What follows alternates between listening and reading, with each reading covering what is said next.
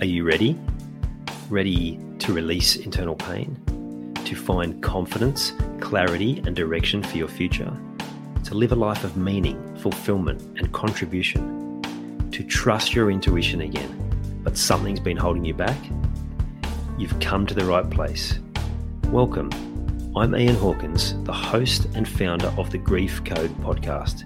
Together, let's heal your unresolved or unknown grief by unlocking your grief code.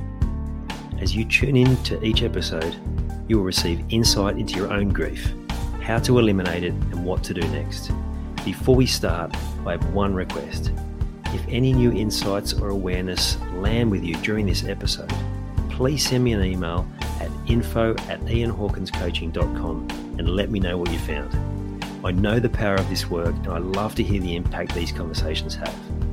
Okay, let's get into it. Been doing a lot of running this year, three times a week, loving it. Not necessarily the running, oh, it's growing on me, but the what it does for me, just in terms of how good I feel and the processing mentally that it's that it's been. Um, just caught up with a mate just while I was out walking the dog this morning, who I've played football with for many years, and I'm not playing this year, but he's still playing, and we're just talking about how you know this is usually the fittest time of the year, and then you start playing football, and um, you know, like your your body slowly deteriorates over the year, and by the end of a season, you're actually unfit again, which is completely counter, counterintuitive. But uh, that's what happens when you're playing sport in late into your 40s or 50s, generally. Still more uh, pain and stuck stuff for us to release. Even me, right? There's still things there.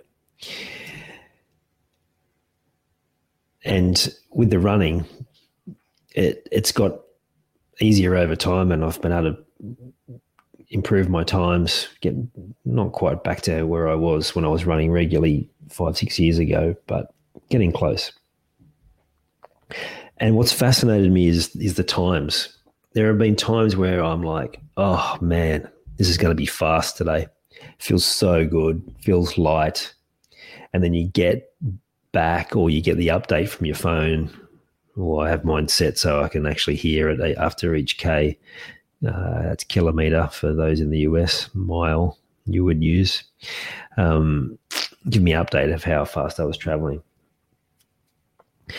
And the amount of times it's completely opposite of what I think it is still amazes me. So it feels really easy, and yet the reason it was easy is because I was going slow. I just felt like I was go- going fast. And then the opposite's often true as well. Feel like I'm, oh, this is going to be no good today. It feels such a struggle. And then it turns out I was actually going quite quick. The same used to be true for school exams. Come out of the exam going, I nailed that. That was so easy. Yeah, stuffed it up. And then the times where I thought it was such a struggle, did quite well. So sometimes things aren't as you as they seem in your head. And it's not getting caught in always trying to judge a situation based on a moment in time working towards whatever you're working towards. Because there's going to be times where it's a little bit easier or a little bit harder than others. There's going to be times where things don't flow as well and others where they do, and the results will be mixed. Not getting caught on what you think it should be, but instead just being open to going through the process and the result will be what it will be.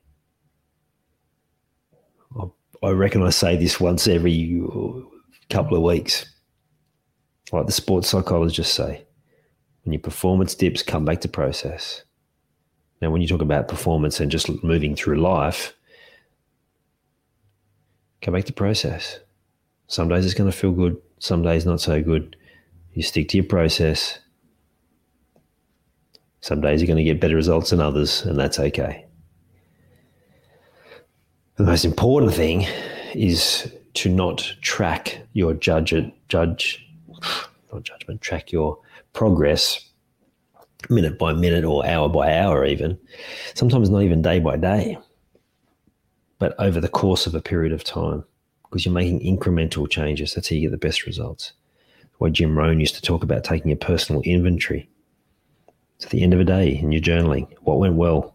What needs attention? At the end of the week, going back through your journal, seeing the week for what it was. The amount of times when I was in, in corporate where I'd get to the end of the week going, oh, wasted so much time, wasn't a good week. But then when I started journaling, and I was able to see the week for what it was. And every single day I would have the good things that I'd done, how much value that I'd added, and then get to the end of the week and go, wow, actually, that was quite a good week. Stop getting stuck in the feeling. Stop getting stuck in the, oh, that was a hard week. That was an easy week. That was whatever. I was kept making progress. And you can do the same. Keep making progress not by judging, not by buying too much into the minute by minute, hour by hour, in the moment sense of how well you're going, whether that's from a physical feeling, from a thought process, how you're feeling emotionally, whatever it is, just keep moving forward. Acknowledge the progress so you can look back every day and every week seeing it for what it is. And enjoy the ride. I hope you enjoyed this episode of the Grief Code podcast. Thank you so much for listening. Please share it with a friend or family member that you know would benefit from hearing it too. If you are truly ready to heal your unresolved or unknown grief, let's chat.